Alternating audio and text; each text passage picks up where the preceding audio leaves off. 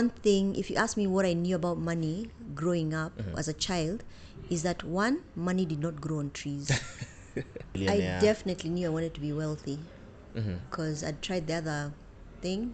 I didn't like it. They're not being wealthy. They're not being wealthy. want to do something because you want to earn money, then pick a career that works. Yeah. Yeah. Money is not everything. Yeah. And I know it's poor people who say that. it's easier to say that. Uh, welcome back to another episode of Financially Incorrect. Um, last week we had we had Bright Gameli, um, who's in the tech space. Today we have an entrepreneur um, in the name Kanye Ohawa. Um, she's the CEO and founder of All Foundry Limited, a company that is in graphic design and branding, and that has, I guess, um, diverged into multiple other things through the process, um, one way or another. Um, so we have Kanye Hawa here today, and we're gonna find out, I guess, um, her money journey, um, the process of um, setting up the company, um, running that, running a family thereafter, um, the courses that she took, and I guess what it's like to be in the creative space right now. Um, yeah, so welcome. Thank you. Thank you for having me. Yeah. Yeah. Um, how do you? Maybe let me start with like, how do you um, um, uh, define yourself as as, as Kanye? That is an incredibly complex question. Uh huh. Um, the standard answer would be I'm a mother, wife, entrepreneur, human. Human. The less, yes. human like in the biological sense of human or Yes. like okay When you think about it, everything else that you use to define yourself is actually a label. You know, like for instance, I'm a mother. Mm-hmm. yeah Yeah, I'm a wife. Yeah. I am. I'm an entrepreneur. Those are all labels. yeah So when you think about it, it's actually a philosophical question when you think about it. And this is, we might go down another garden path if you're not careful yeah about how do you define yourself? okay You know, if you removed all those labels, yeah what are you? Who yeah like are you? Who, who are you what are you You know, Yeah. I'd say I'm, I'm what I'd call a curious soul. okay I'm curious. I, I love creativity. I love adventure to some extent. Mm-hmm. And I love creation. creation Yeah. okay um when you say adventure to some extent is that like um adrenaline junkie seeking uh, like bungee jumping and stuff like that Oh no or- no no no yeah no no not not quite to that level. okay Though I've not yet had my midlife crisis, so maybe that's coming. but you know, I love to travel. Yeah. I love to see new things. I love to meet new people. Um, I love the idea of discovering new things. So I'm always learning something new. Okay, interesting. So, um, at Financially Incorrect, we basically talk about people's money journeys, I guess is what we like to say. So, um, let me start by asking what kind of environment did you grow up in, in a money sort of context? Um, and what, what did your parents teach you about money? Um, if so, if they did directly teach you or indirectly teach you about money? Okay. Um, so I grew up in what you'd call a middle income family. Okay.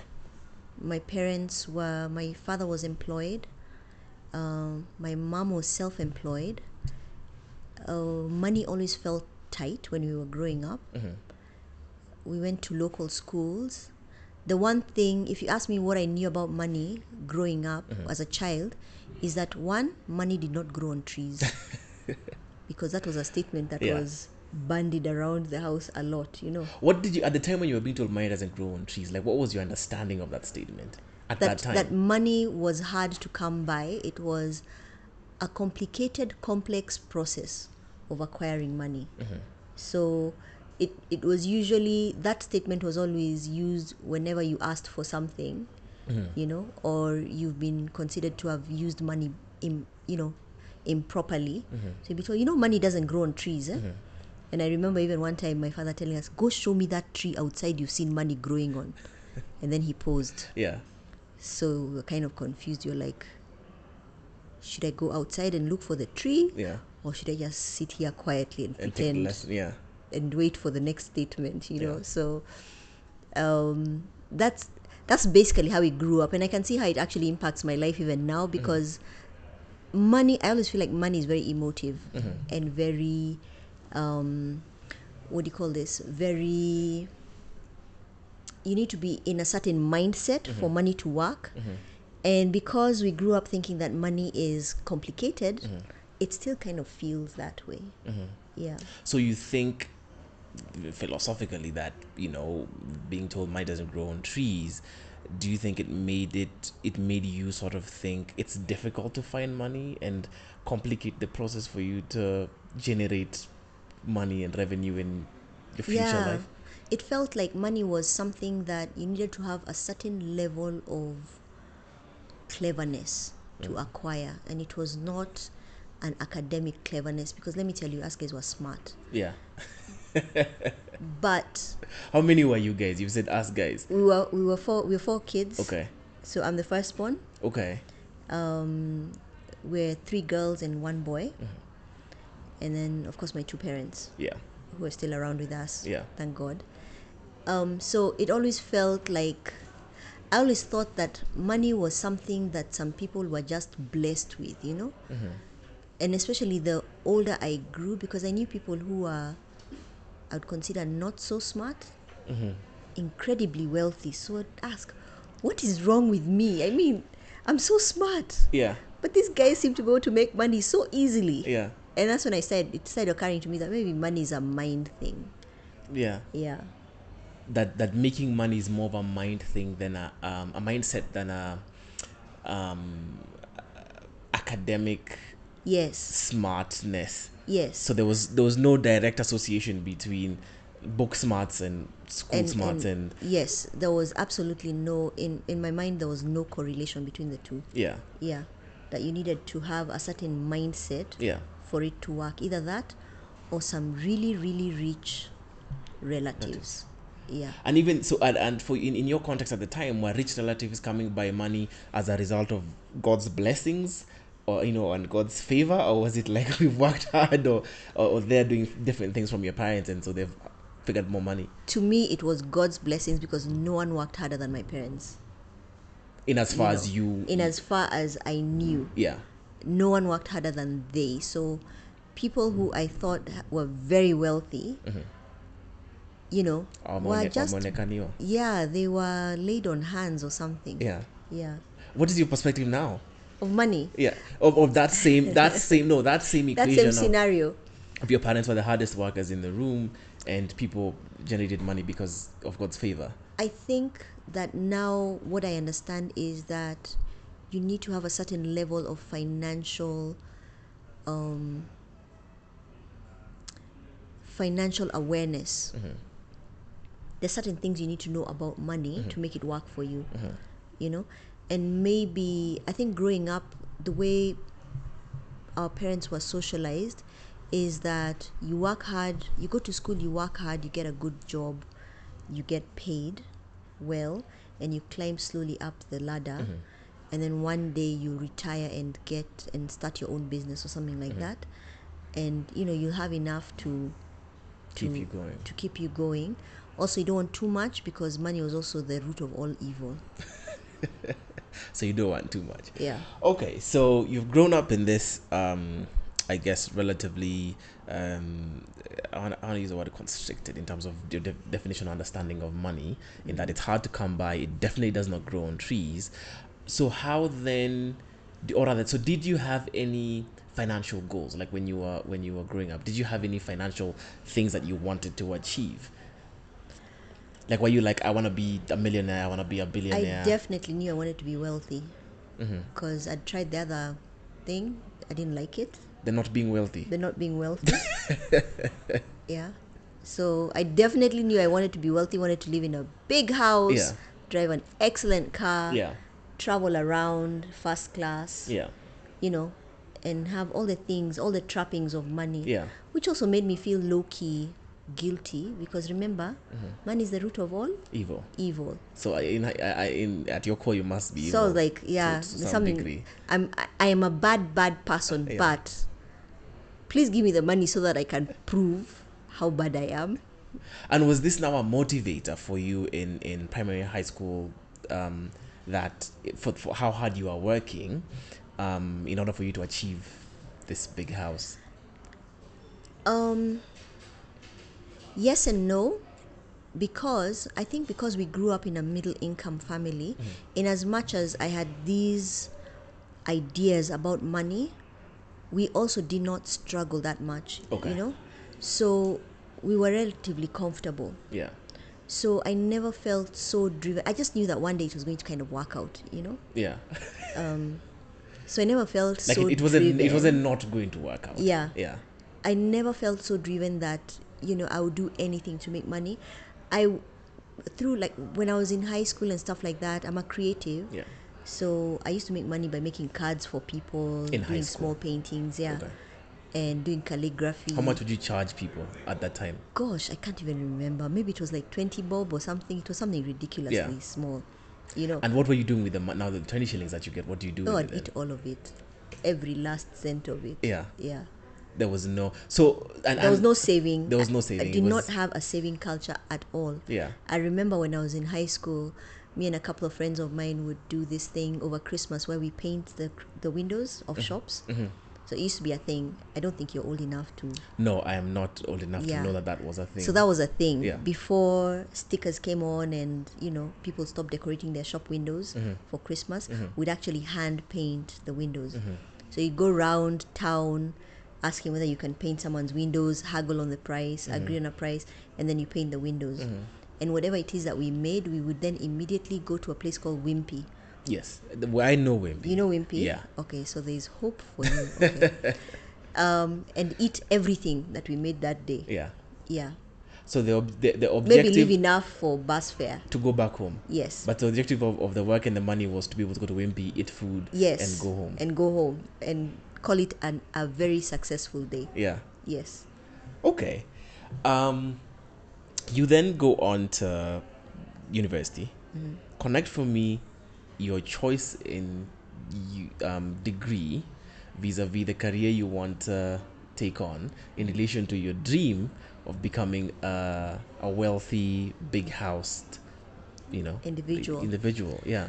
Wow. Okay, so I think from when I was in standard three, I knew that I was going to be some sort of creative. Okay.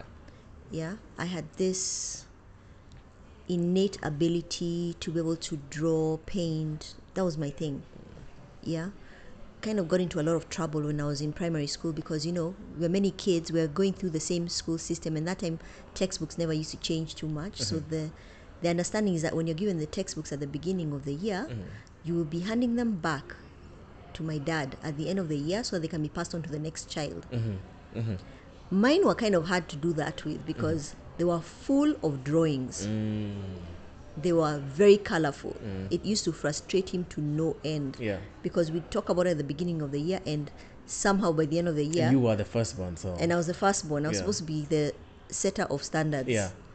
You know. Um, so I always knew that I was going to end up as a creative. In my mind, I thought I was going to be this amazing fine artist who would be selling art pieces whenever she felt like for millions of dollars and hence achieve my dream of fame and fortune uh, the reality was a little bit different, ac- ac- very different actually. Um, I ended up in university. I actually did a degree in fine art. in fine art, yes. Yes, it was a huge fight because during this was in the 80s and 90s. Mm-hmm. Growing up that time, being a creative was not socially acceptable as a career choice. Mm-hmm. It was considered art was considered for people who had failed everything else. you know, Yeah. Now here I am. Literally, academics fail getting no art. yes, Yeah. or something, Yeah. or plumbing, or something like that. Right. Uh, here I am, firstborn, national school, smart, and I want to do art, you know, as my chosen career. Thank God I was very stubborn because I actually held out and did what I wanted to do. Um, but What were the options? The, the options you didn't want to take. oh, I could have been a banker, I could have been a doctor.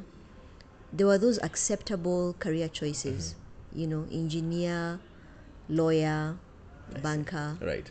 you know, Yeah. Mm-hmm. medicine, architect, all those were allowed. Oh, Or why not architecture actually?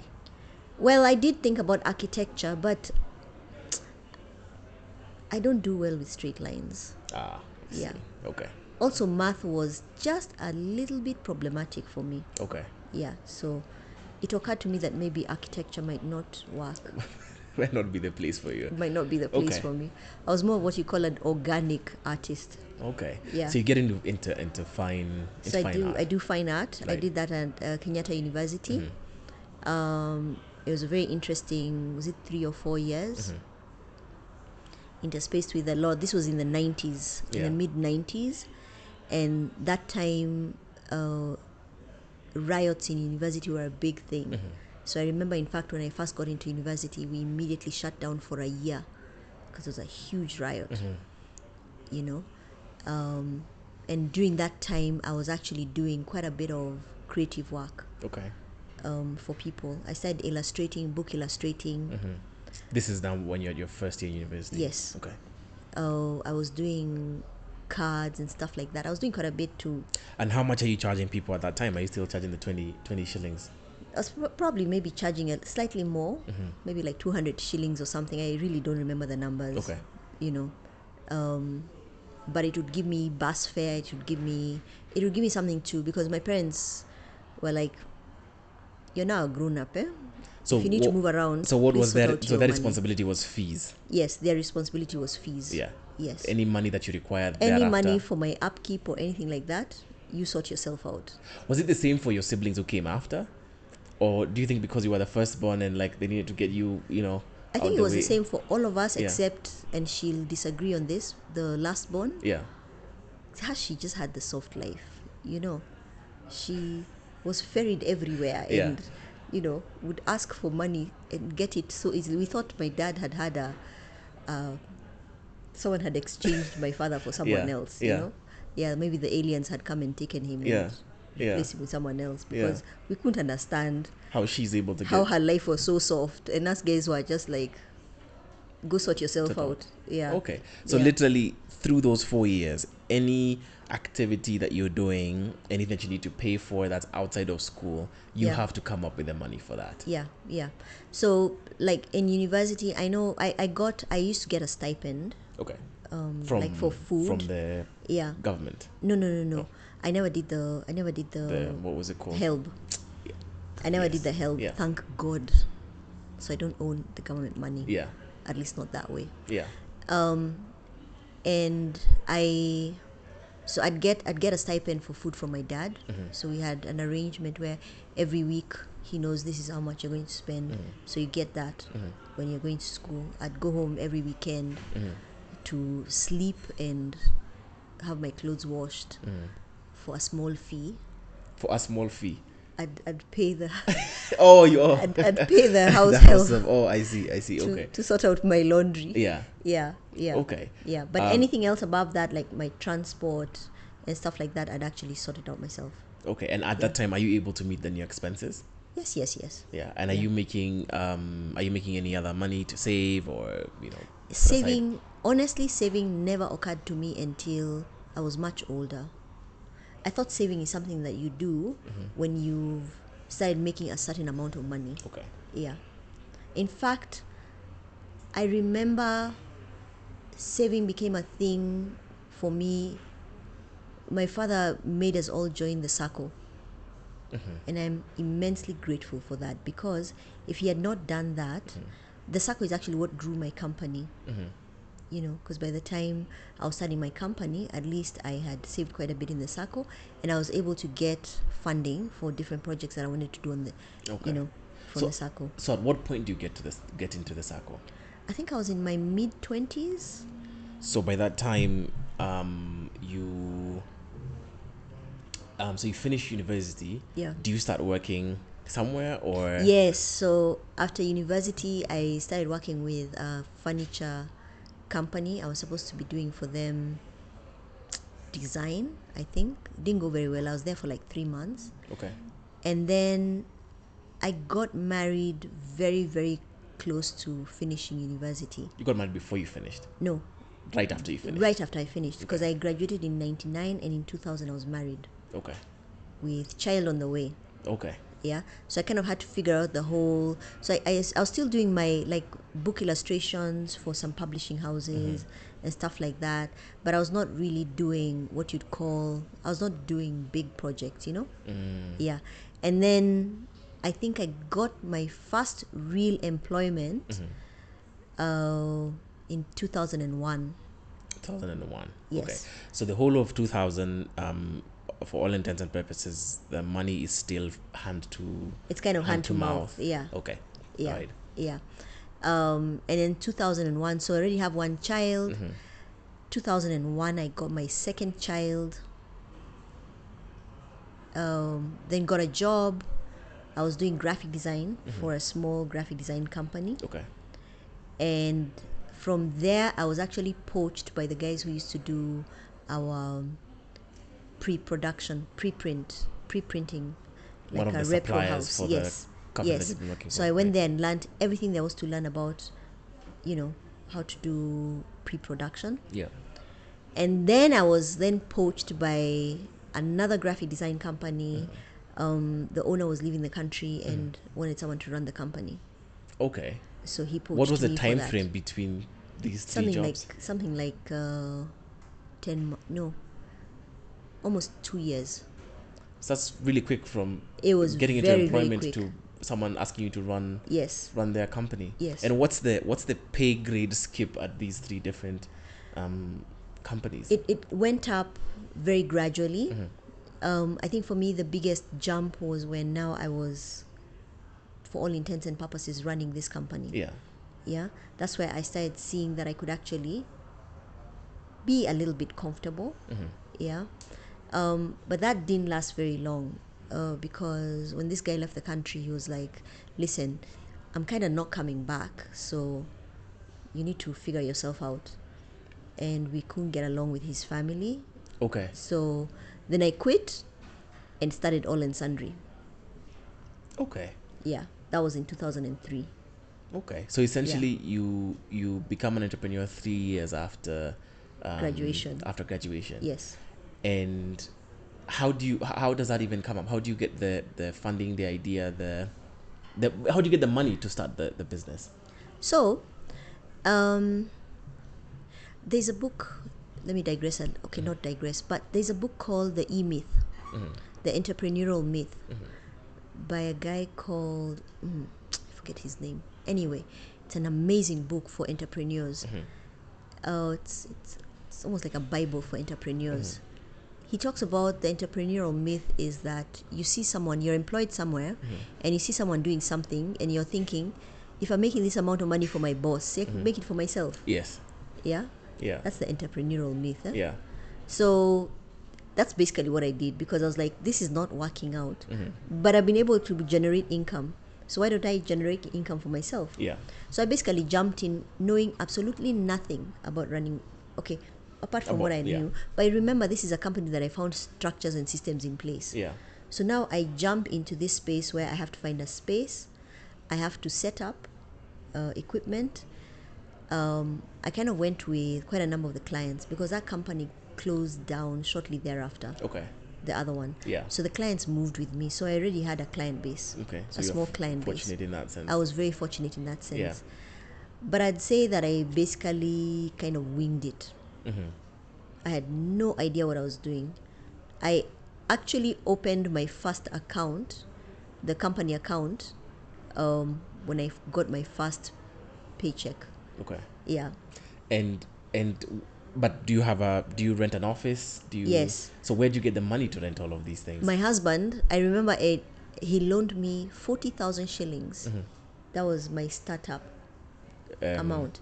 I, I walked down the street from where my where I was working before on Kimathi Street, went up. I found this there's this building called Nanak House and went up to the fourth floor and saw this space. It was a really odd space. It was kind of almost triangular in shape. It was a very irregular shape. Fell completely in love with it and went to I remember that time the the agents were Knight Frank. Went to their office on Kijabe Street, walked there, and said I want this space. And this guy told me, "I'm sorry, there are like ten people in front of you."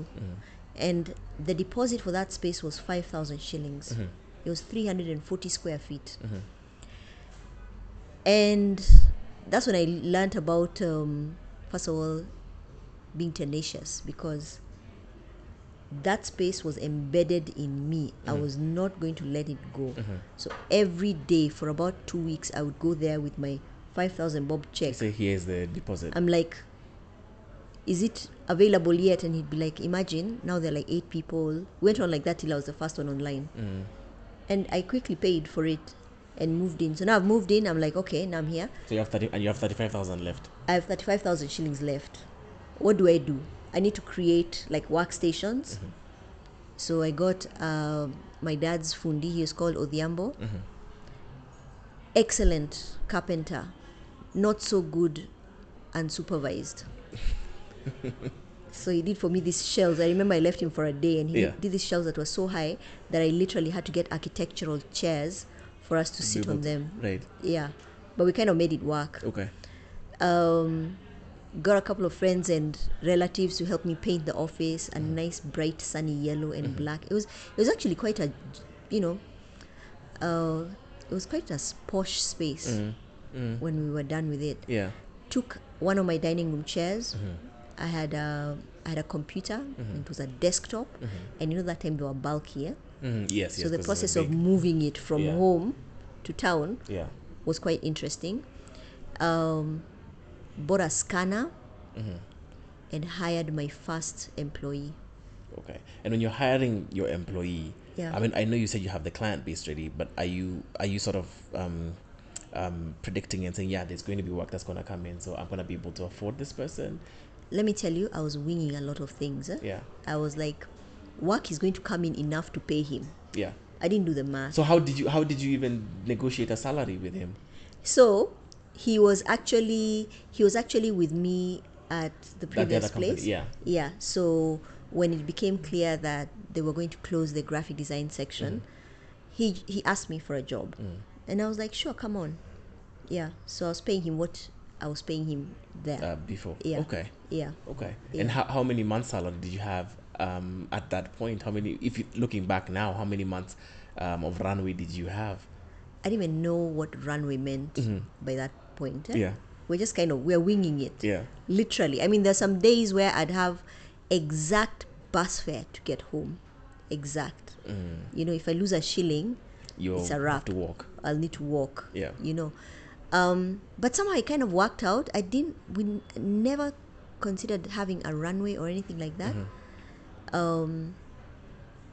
at the time i was very i used to take steps of faith Mm-hmm. i'd be like god you know the salary the rent is due and I kid you not, like two days before rent is due, someone comes and pays me slightly more than I need to pay for rent. Yeah. Yeah. That's how we lived for like the first three years or so. So, and so primarily, are, are you making any money? Are you making any money? I had no idea. I was I was not Were you paying yourself? oh no. I was not paying myself. I was however taking money like if I needed I was running that place like a kiosk. Mm-hmm. Yeah. If I need and actually kiosks are actually better run than how I was running that place Mm-hmm. because if I needed money to go and buy milk and bread for the house, I just take from the company. Okay. Like the petty cash. Yeah, like petty cash. Completely unrecorded. I had I remember I used to have this big black book where I'd put in all my expenses Mm-hmm. and all my incomes and stuff like that. And sometimes I'd forget to put in stuff. Mm-hmm. So trying to to work it all out at the end of the month was very complicated. Mm-hmm. You know, um, I got better at it as time went on, Mm-hmm. but I I was not making any income. So, because you mentioned you mentioned um, the circle that you're putting money in. So, when when do you begin to put money in the in the circle? Is it at this point? No, I started the circle before I even got uh, when I was still in employment. Okay. Okay. Yes. Okay. Ah, so you started before. So at this Yeah. point, are you still putting money? Into I'd the put in circle? like three thousand shillings, I think, a month in the circle. The, the whatever the bare minimum. yes, whatever the bare requirement minimum was. that's what I'd just put in there. To me, the circle was like a saving. I never even thought of it as credit. I was Mm. Yeah. just saving, Yeah. and mostly because we had all been bullied by my dad into getting into the circle. Yeah. you know, and he would know if you are not saving. so we're So- kind of doing it under duress. yeah. So when does that then change? I mean, because you talk about an investment that you then make in the in, in, in the company. Yeah. When does that then change? I think it was about And when do you two start paying years yourself? into the company. yeah. Two years into the company, I didn't pay myself for a very long time. I think I did about three years or so, or four years, before I started paying myself. Mm-hmm. And by that time, I had in I had um, I had invited my sister to join Mm-hmm. the company, and so we needed to kind of formalize some things. Mm-hmm. So then we got onto a you know we got onto payroll. Mm-hmm. And did NHIF and NSSF and all of those that PAYE E and all of that stuff, and so then that's when we started now paying ourselves. Okay. Yeah. And were you paying yourself? What were you paying yourself? And was it at the same rate at the, as the company that you had No. left? No, no, no, no, no. There was this feeling that if I paid myself what I thought I was worth, I was going to kill the company. So I always paid myself something very little. It was a tough couple of years because it always felt like, you know, you're kind of always on the edge. Always on the edge. Oh, Yeah. Tipping point. Yeah, and this is where I'm saying, I think money for me always felt like an energy Mm-hmm. because remember I'm coming from a point of view of where money is hard to come by. yeah. So that was my reality. Mm-hmm. Money is always hard to come by. You make just enough to pay your bills and Mm. stuff like that, but you'll never have enough to be comfortable. Okay. Yeah, yeah. Does that change at all? When or rather, when does the because I mean the company is, is, is over twenty over twenty, 20 years, years, now. yeah. Um. So when does the big break happen? So I think about, I think in 2010 Mm-hmm. is when it occurred to me that I needed help. Twenty ten. Yes. That's seven. That's seven years. seven in. years later. Yeah, I it occurred to me that I needed help because I felt like I was drowning. I'm, I'm no longer. I'm I'm doing very little of what I loved to do at Mm. the time. I am always mired in paying of bills. Mm-hmm. I now have some more staff. Mm-hmm. You know, payroll has become bigger. I'm trying to manage clients and stuff like that. And as, as payroll has gotten bigger, ha- are you paying yourself more? Yes, so I'd started paying myself a Okay. little bit more, but Okay. it still always felt like not enough, Okay. you know? So not enough based on your value, or not enough based on your expenses. not enough, both of them. both of them. Okay. I relied heavily on my husband. I've now like on the home front and yes. everything's happening in the Yes, house. so I was Yeah. like, yeah, you take care of all of that.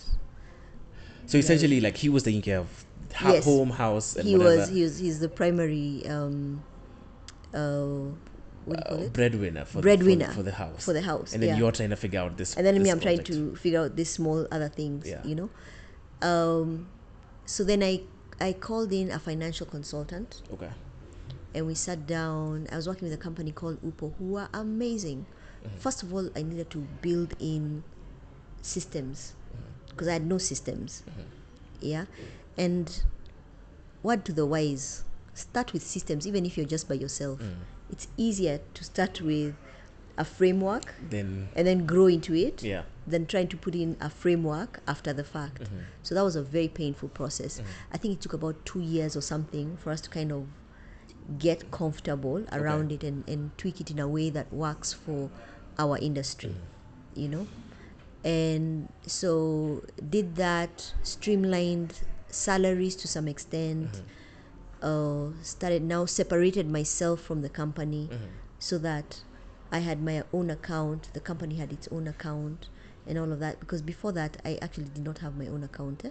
oh really Yes. so when you're paying yourself who who, who where are you paying yourself to I'm taking cash. I'm like, sign a voucher here for. and then you take you Yes. I'm telling you, there are kiosks that are run better than how I was running that company. Yeah. Yeah. Yeah.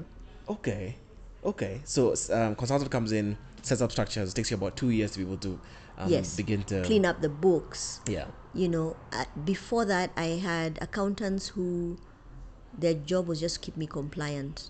with the law yeah, Yeah. and how they did that i really did not trouble my pretty little head about Yeah. you know because i also had it that i'm a creative i do not do finances yeah you know so i was in a bit of trouble also with kra so we Mm-hmm. Okay. needed to clean that up okay you know sat down said this is what we owe in you know back taxes and and you know all of the stuff like the penalties and stuff like that worked all of that out yeah so we got to a point where Yeah. when an audit was done it was actually a real audit yeah you know So nine years, um, nine years in, finally Mm. the the sort of process seems to be working a little bit. During that nine year period, um, and maybe even a little bit after, maybe the question applies to a period after, how um, difficult was it um, to stay in this space um, and to remain in the to remain self employed essentially? Wow, it was incredibly diff. It's still very difficult. Yeah.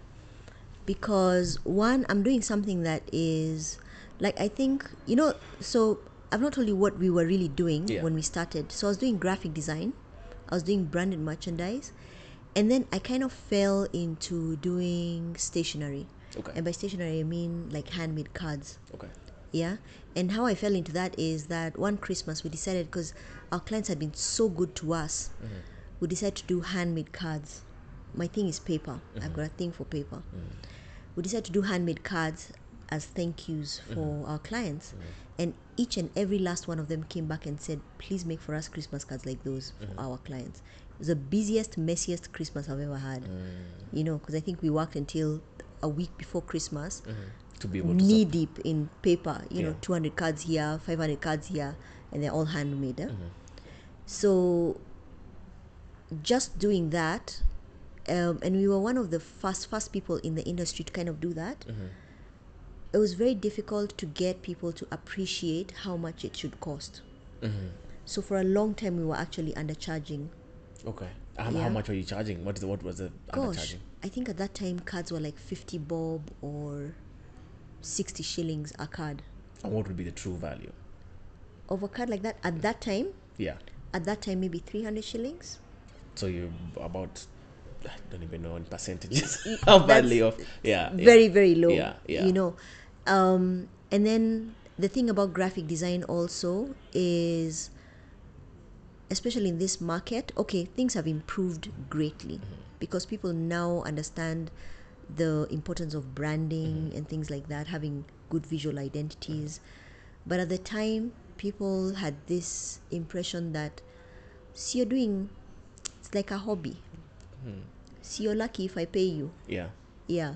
So I spent, in fact, this was my biggest frustration chasing money, Mm. and especially from corporates. I didn't mind individual clients because they would pay a deposit Mm.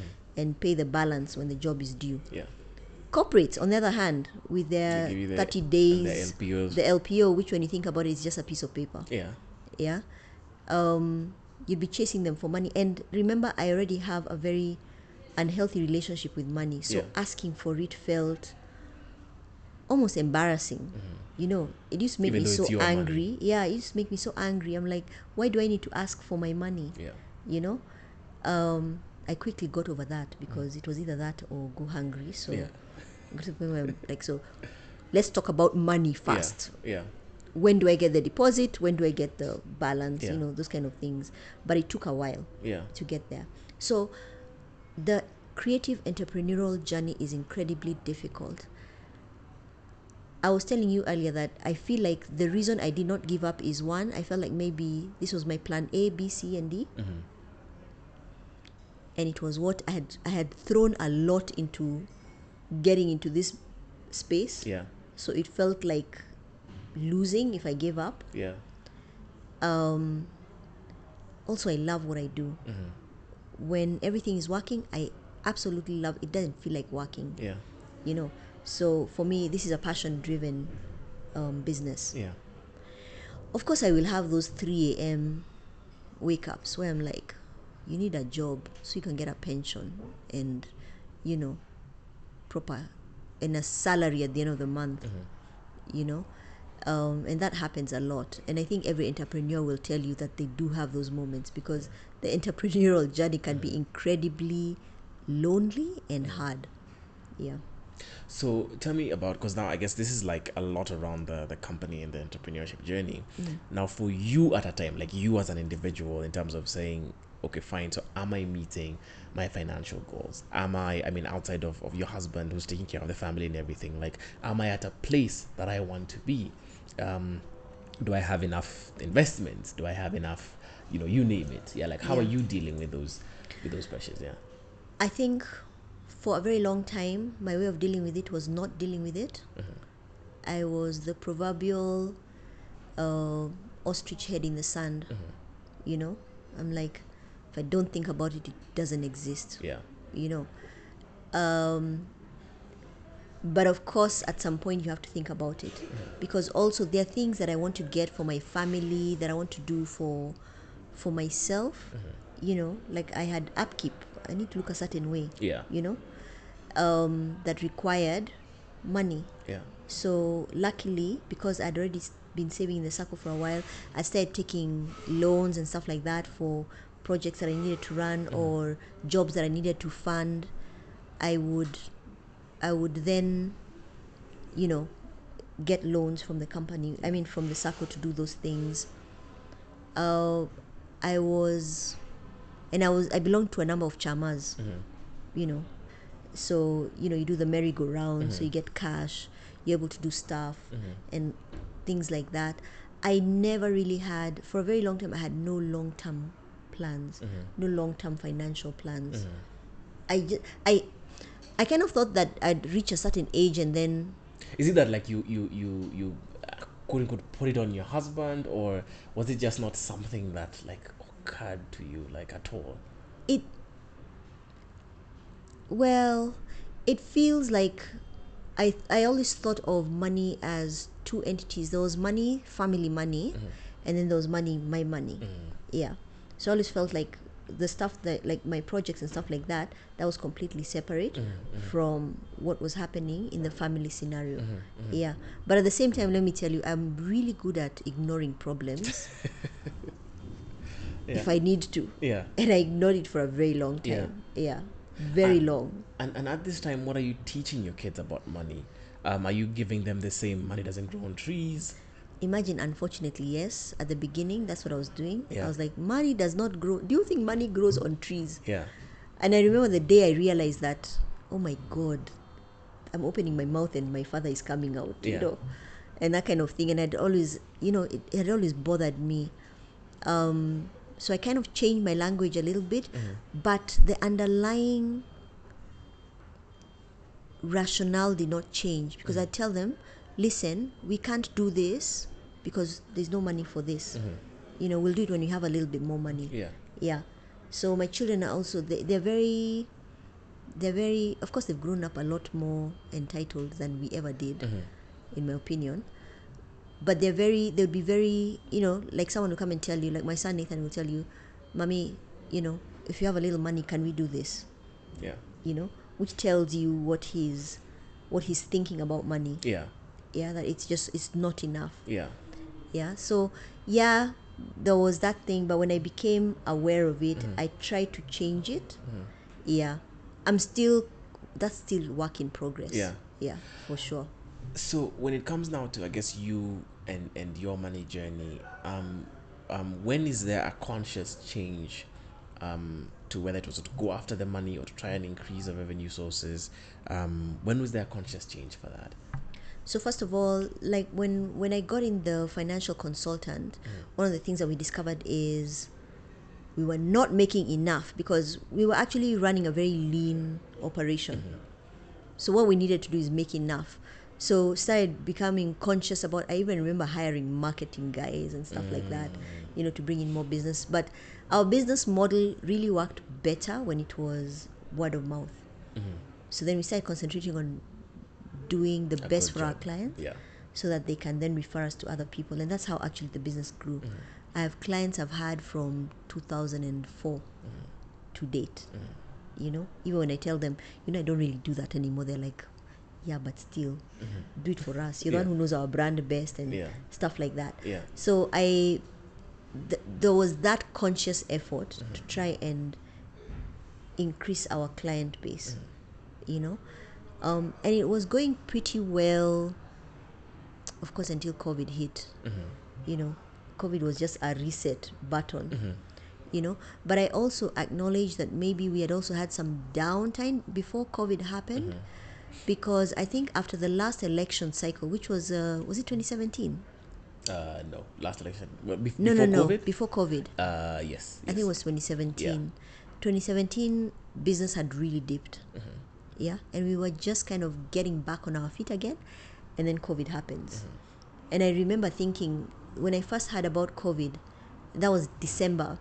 Mm-hmm. uh, 2019, I remember wondering, this thing, what are the chances that it would actually come to Africa? Yeah.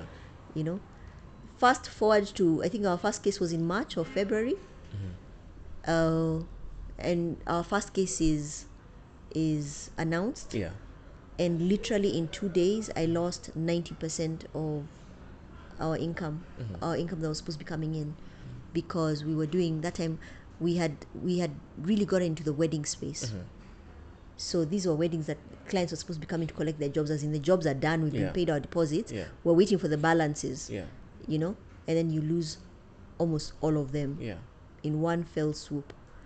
And I was like, right, Yeah. this is interesting. Yeah.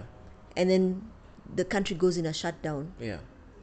And luckily, by that time, I'd really learned how to prepare for the worst, I should say, or maybe quickly recognize uh, problems. Because immediately the country went into a shutdown, I wrote to my landlord and told them, listen, I don't think I'm going to be able to afford this space. Um, my lease was coming up for renewal the next year. So I told them, please release me from my lease. Yeah. And I think because everyone was in such shambles at that time, Yeah. they actually agreed. Yeah. Yeah. So I was able to let go of my space really quickly. I let go of my people. At first, we were doing this thing of when money comes in, we split it, you know, because we're doing very little work. Yeah. We generally sit in the space of events, you know, we rely on events for invitations, um, branding, and that kind of thing. So the minute events were shut down, 99% of our business died. Yeah. yeah so and then it became obvious to me that i was not even going to be able to sustain my people Yeah. so then i had to let them go Yeah. which was one of the hardest things i've ever had to do in my life Yeah. Mm. because i'd had some of them for quite a while you know and tell them this is not working and they were so gracious they were like we can see it's not working Okay. and who knows what's going to happen in future Let me ask you now. I guess having been an employer, um, Mm. someone who's getting into um, graphic design, what would be the um, career?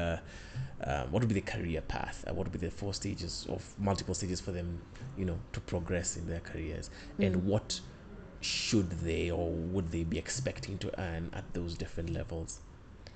I don't know about expecting to earn Mm-hmm. because our industry is so it's so difficult to get like Mm-hmm. Standardized, information right. standardized. Yeah, that's why standardized we you know, trying to get it here. yeah, it's, it's even till today, I Yeah. honestly cannot tell you what the standards are in the industry because you've got agency, then you've got um, you've got the level of agency, and then you've got the level of like now small firms like mine, and then you've got the River Road guys, and everyone has their kind of, you know, their range Right. for pricing. Right. You can get a logo for maybe a thousand bob, fifteen hundred bob from River Road. Mm-hmm. You can get the same logo done uh, for two hundred k Mm-hmm. from a small company. You can get the same logo done for three million bob or Mm-hmm. four million bob from an agency. And what's the difference? Same work, yeah. The difference would be in so the guy in River Road, you go up to him and tell him, "I want a logo." Yeah, he'll ask you, "What colors do you want it? What's the company name?" Then he'll quickly do something. Yeah, you come to someone like me and say, "I want a logo." I'll ask you, "What's the what's the company going to do? What space are you going to run in? Who's your competition? What are you looking to achieve?" Um, what do you want your client to feel when they see your identity do you need to figure out um, stationery do you need to figure out you know your your tone and language and stuff like that um, how do you communicate you'll go to now the agency and they'll take it a step further they'll take exactly what i've just told you and refine it even more that's the difference so you've got three different price points for Yeah. that I would say if you want to start a graphic design company right now, start small. Start. You see, the creative industry is the creative is the business. Yeah. But at the same time, you need to acknowledge these are my strengths. Yeah. So, what am I really good at? I'm good at graphic design. I maybe need an illustrator. I maybe need someone to do copywriting for me. I need a printer. I need so if you're gonna start this kind of business, I would say start where you are, start small, build a team, and they do not have to be people who you've hired permanently. You can actually have people who come in on a project by project basis because now we are in the gig economy. eh? Yeah. The whole point. In fact, the other day I sat down and just thought about how I've paid rent for almost it was 18 years Mm-hmm. or something, and I did that math, and I was like, I'm not poor, you know. Yeah. I could have bought a space, Yeah. you know, with that money. But of course, at the time, you know, Uh, this is what made sense. Different, Yeah. Now, when I look at what I do, I don't really need an office space. I just need my laptop Mm-hmm. Yeah. and good Wi-Fi, Yeah. and I'm able to do to produce excellent work. Yeah. Production can happen on my dining room table. Yeah. You know, um, I can call in people as and when I need them Yeah. you know so i really moved from that space of i need a rental space um, where people come and sit of course i'd still like to build a team i envision having a space where people come in they get inspired i'm doing i'm teaching people to do what i because i've got over 20 years experience Yeah. i need to kind of pass that forward Yeah. you know teach people how to especially design for production that's the biggest gap i see in the market we've got excellent designers coming up Mm-hmm. but they were not taught how to design for production so something that looks really good on the laptop Mm-hmm. just looks really messy when it's produced Mm-hmm. either printed or branded on something or something like that because there are things that you need to consider like Mm-hmm. color Yeah. profiles and stuff like that and size and you know Yeah, a lot of yeah. things um so I, I envision myself in a space where I'm kind of teaching that and at the same time have a small quasi agency type thing. Okay. But I'm also, I acknowledge right now I'm in a space where I'm regrowing and also trying to decide what it is that I really want to do because I've also decided that maybe I'm too old to be doing graphic design myself. Okay. You know, I'm also kind of a dinosaur, I think. um, when you look at all these young and upcoming people and and how technology has really evolved quickly. You know, there's AI to consider. There's all sorts of uh, software that you can now use to do the jobs that we used to do by hand at some point. Yeah. Um, so maybe I'm in a space where I need to figure out how I am facilitating that kind of thing Okay.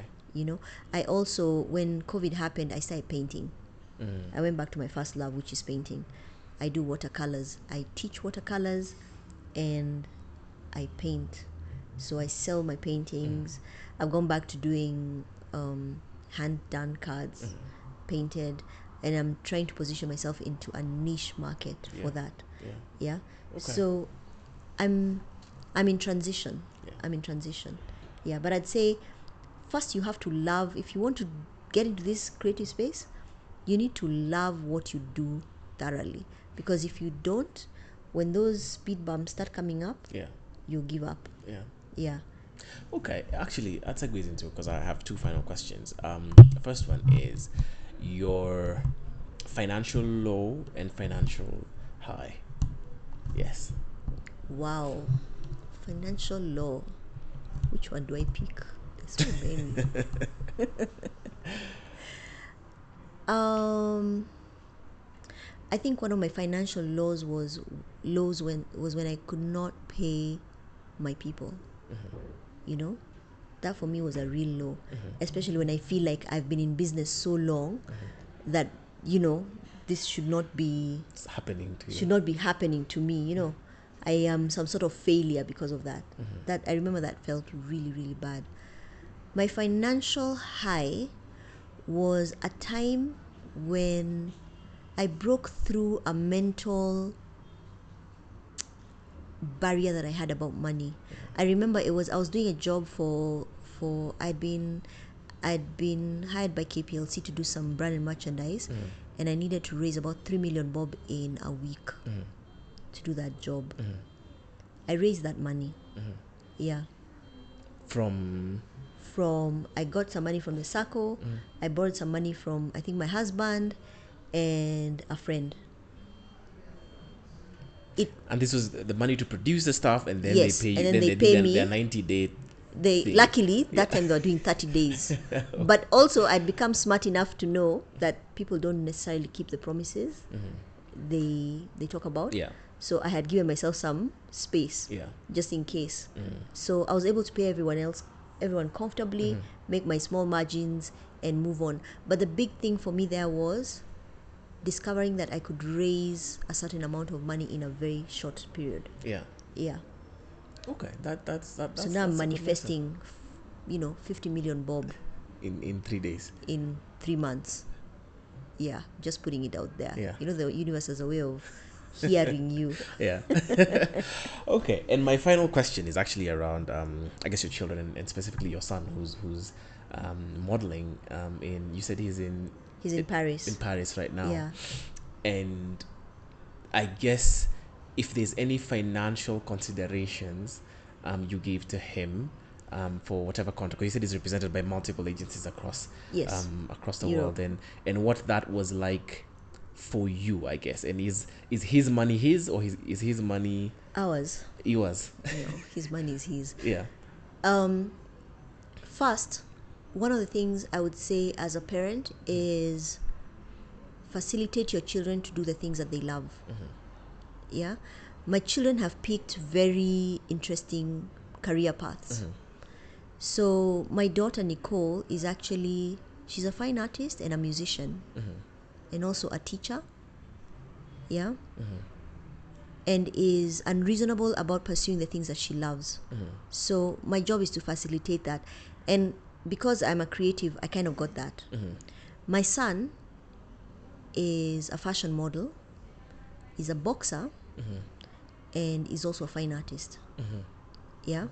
Now I got the I got the creative part. I didn't get the bo- the boxing when he first announced that this is what he wanted to do. He's a boxer and a model. yes. Very strange combination Yeah. I mean the but kind of works for him, you know. Um, and I did the thing that most parents do, and it actually, you know, it helped me also understand where my parents were coming from, because I was like, I'm sorry, what? No, It's maybe good as a hobby, but not as a career. And the reason I was doing that is because I couldn't see the career path. Yeah. Um, now, I acknowledge that I appreciate that my parents were also doing the thing that they were doing because they could not see the career path. Yeah, it's it's it's they do that because they love you. They don't want you to go and get stuck. Yeah, but one of the things that I've also learned is that we are bringing up children for a world that we don't even understand. We we cannot even imagine it. Yeah, and sometimes these gifts they are put they are put in them by God. So your job as a parent, don't you don't necessarily have to understand it, but encourage it. Yeah. So Andrew has got into this space where he's he's now modeling, which he fell into quite accidentally, but works for brands like Jean Paul Gaultier and you know has done Rick Owens and you know all these guys. It's it's very surreal. Yeah. Uh, we've had conversations about money a lot because I don't want him to have the mental barriers that I had about money. So, and I know he's going to get to a point where he's still relatively young in the industry. So his breakthrough has not yet happened, but when it happens, it happens big, yeah.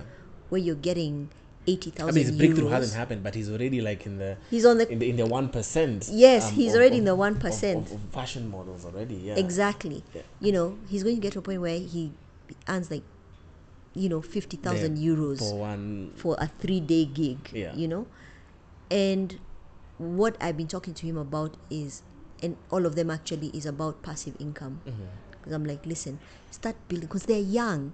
I'm like, if you start doing these things now, Mm-hmm. by the time you're 30, you'll be independently wealthy Yeah, you know, without having to think about some rela who's going to die somewhere and, you know, give, gift you a you, shamba and, and, Yeah. and, some- and a business. you know, Yeah, you'll be independently wealthy. You'll be in the unique position of being able to choose what you want to do because a lot of people do things for their careers yeah, because they need to earn money, Yeah. not because they love them. yeah, Yeah, you'll be in a position where you can be able to choose what you want to do. yeah, Yeah, so we talk about that a lot. yeah. Has it sunk in? I'm not sure. We'll see. yeah yeah, um, but his money is his money yeah, our job as parents was to basically set him up yeah when he's needed some pocket money we'll send it because he's still at the point where you know things are still kind of a little unstable yeah same thing with uh, my daughter Mm-hmm. yeah, yeah she earns a small salary it's probably not enough to live on so you know you kind of facilitate. you the- the facilitate process, that yeah. because at the end of the day what's the mark of a successful parent when your children are completely independent Yeah. of you Yeah, and they're financially able to take care of themselves and they're able to manage this world and Yeah. navigate it properly yeah, you know so yeah Okay. i i would say facilitation Mm-hmm. is a must and somehow it kind of works it you know it's still hard i'm not yet independently wealthy i'm still keeping hope alive that i'm going to be yeah, soon yeah, uh, but it, it it works yeah. yeah Okay. Um, last question. Um, looking back now, I guess you talked about you know when you were deciding what you're going to study in university, there were multiple other career options that were being thrust upon you. Um, when you look at your cohort, the lawyers, the doctors, engineers, architects, um, do you still think it was worth it? yes And I'll ask you this in a vacuum. So I'll, I'll ask Okay. I'll ask you in two ways. One in the life, um, you know, philosophical sense, and then two in Mm-hmm. a financial, a strictly financial vacuum. Whether okay you still think it was worth it? Yeah. So two answers. yeah. you know those two answers are going to be so different Yeah. so from a financial point of view Yeah.